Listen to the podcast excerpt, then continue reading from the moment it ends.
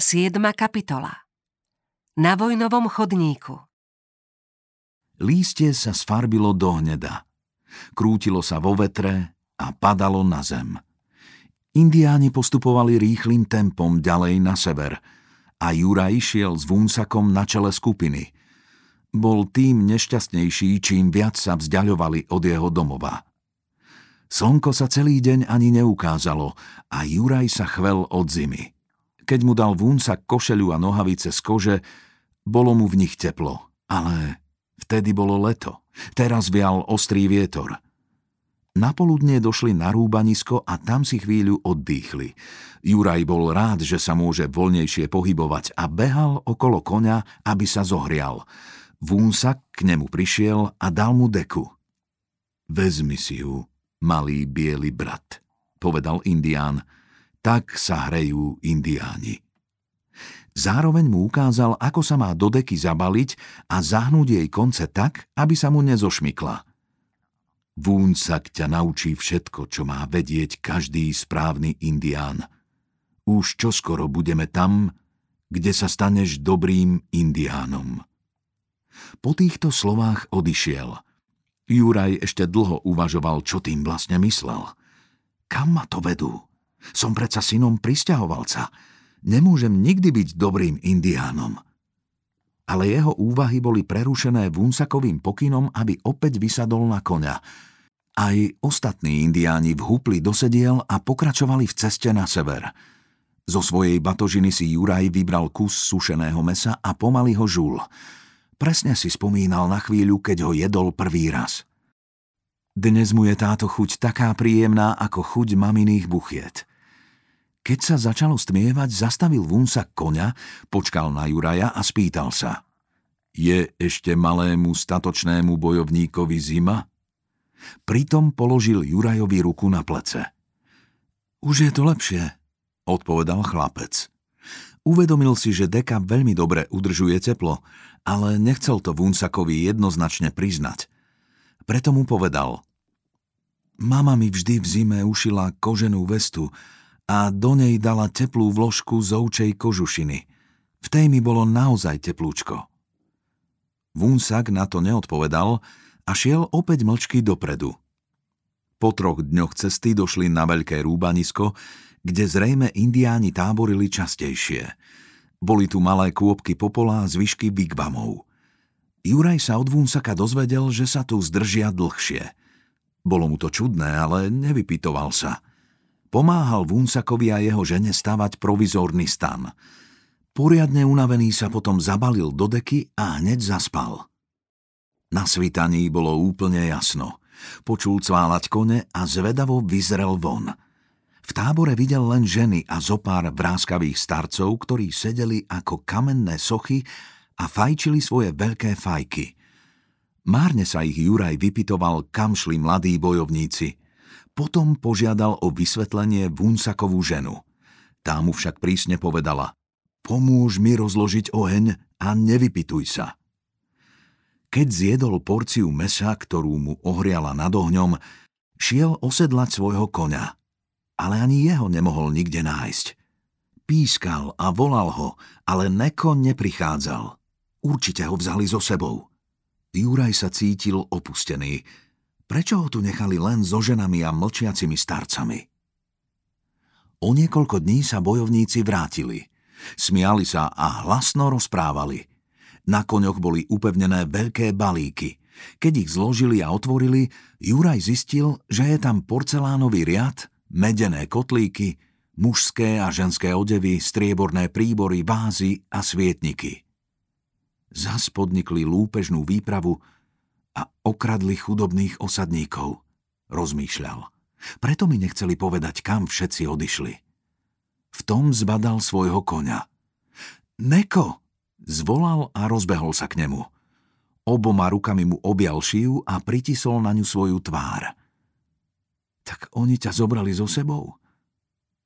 Ale ja sa na teba nehnevám. Viem, že ty za to nemôžeš. Keby si len mohol hovoriť a povedať mi, kde si bol, aby sme zašli do tej osady. Potom sa Juraj vrátil k indiánom a pozoroval ich pri vybaľovaní. Niektorých vôbec nepoznal. Vyzerali hrozivo, lebo boli pomaľovaní bojovými farbami. Priblížil sa k ním, aby si ich lepšie obzrel a strpol v nemom úžase. Každý z nich mal na opasku niekoľko skalpov. Jurajovi prišlo zle. Len z námahou zadržal výkrik.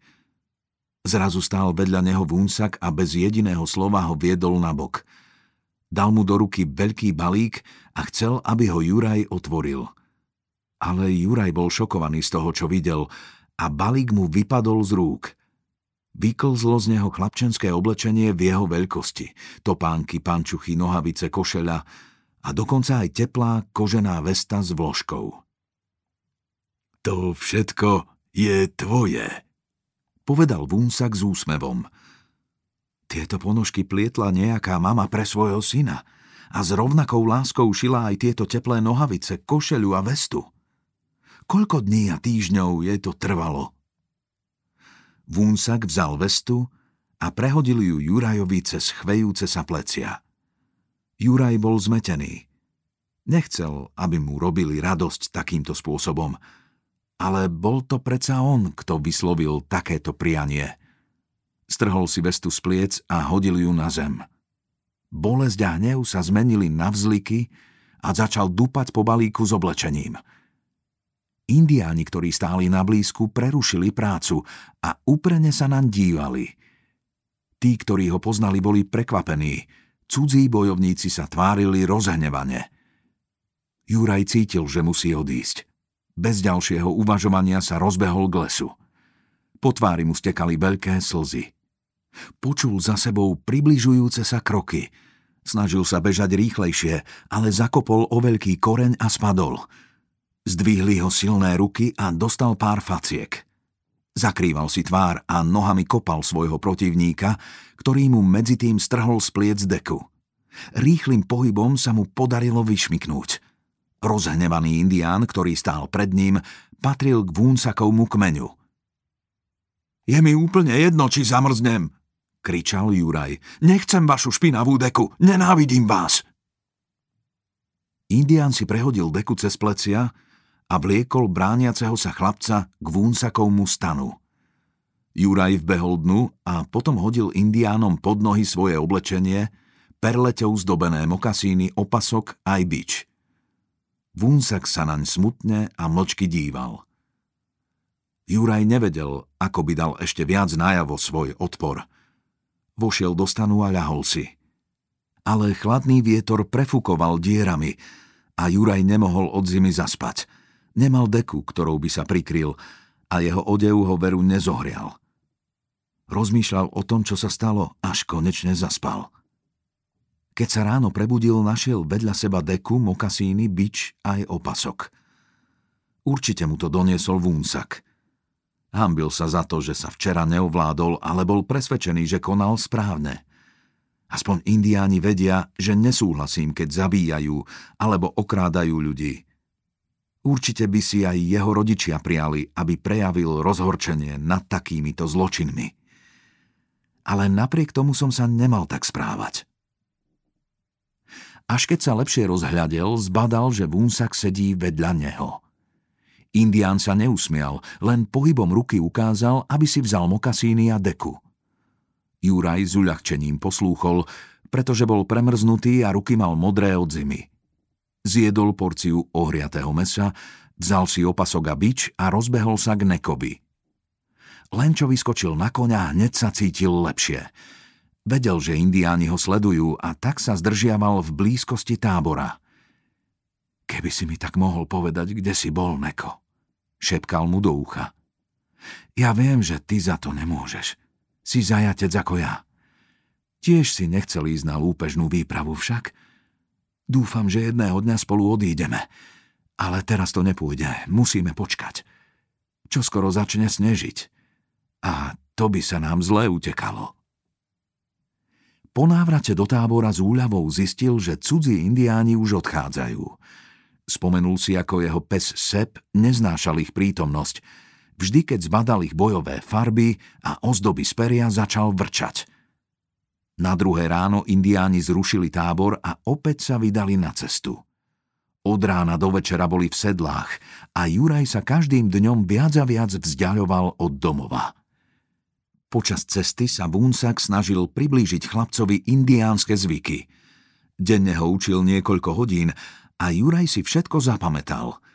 Čoskoro celkom dobre rozumel ich reči a mal veľkú radosť, že aj oni rozumejú jemu. Keď niekedy nemal chuť na učenie, bral ho Vúnsak so sebou a zasvecoval ho do tajomstiev lesa. Ukazoval mu, ako si beveričky uskladňujú potravu do skrýš v stromoch. Videl dokonca miesto, kde prezimovali medvede. Jedného dňa prišli k jazierku. Na jeho brehu ležalo niekoľko vyvrátených stromov. Boli tu pristahovalci? Spýtal sa Juraj. V tej chvíli ho napadlo, či ho Vunsak nechce vymeniť za teplé deky alebo za nejaké domáce zvieratá. Nie, povedal Vunsak. Tu nepracoval človek. Pozri sa na pravý breh. Juraj zbadal malú vyvýšeninu z hliny a z vetiev. Po nej pobehovali malé zvieratká, aké ešte nevidel. Mali ploché chvosty a snažili sa upchať hlinou a bahnom voľné miesta medzi vetvami.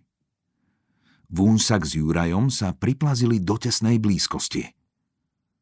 To je bobor, spomenul si Juraj. Otec mu o bobroch rozprával.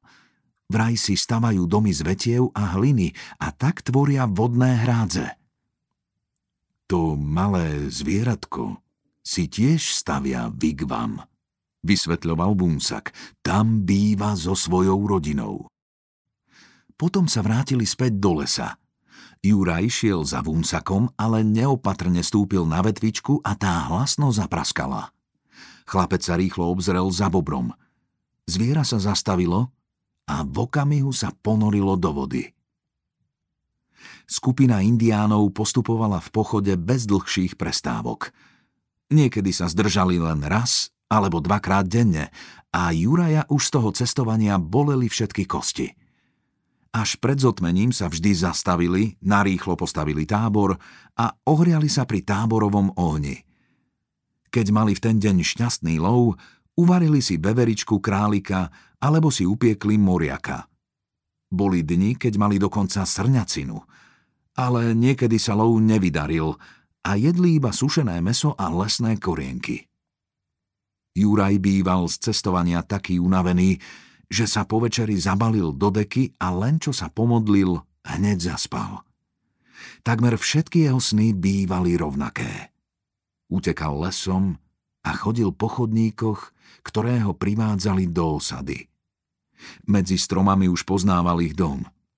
Otváral záhradné vrátka a keď dobehol k domovým dverám, otvorili sa pred ním – ale v tej chvíli sa zvyčajne zobudil a zistil, že znova to bol len sen. Obyčajne ležal odkrytý a chvel sa od zimy. Niekedy si aj potichu poplakal a opäť zaspal.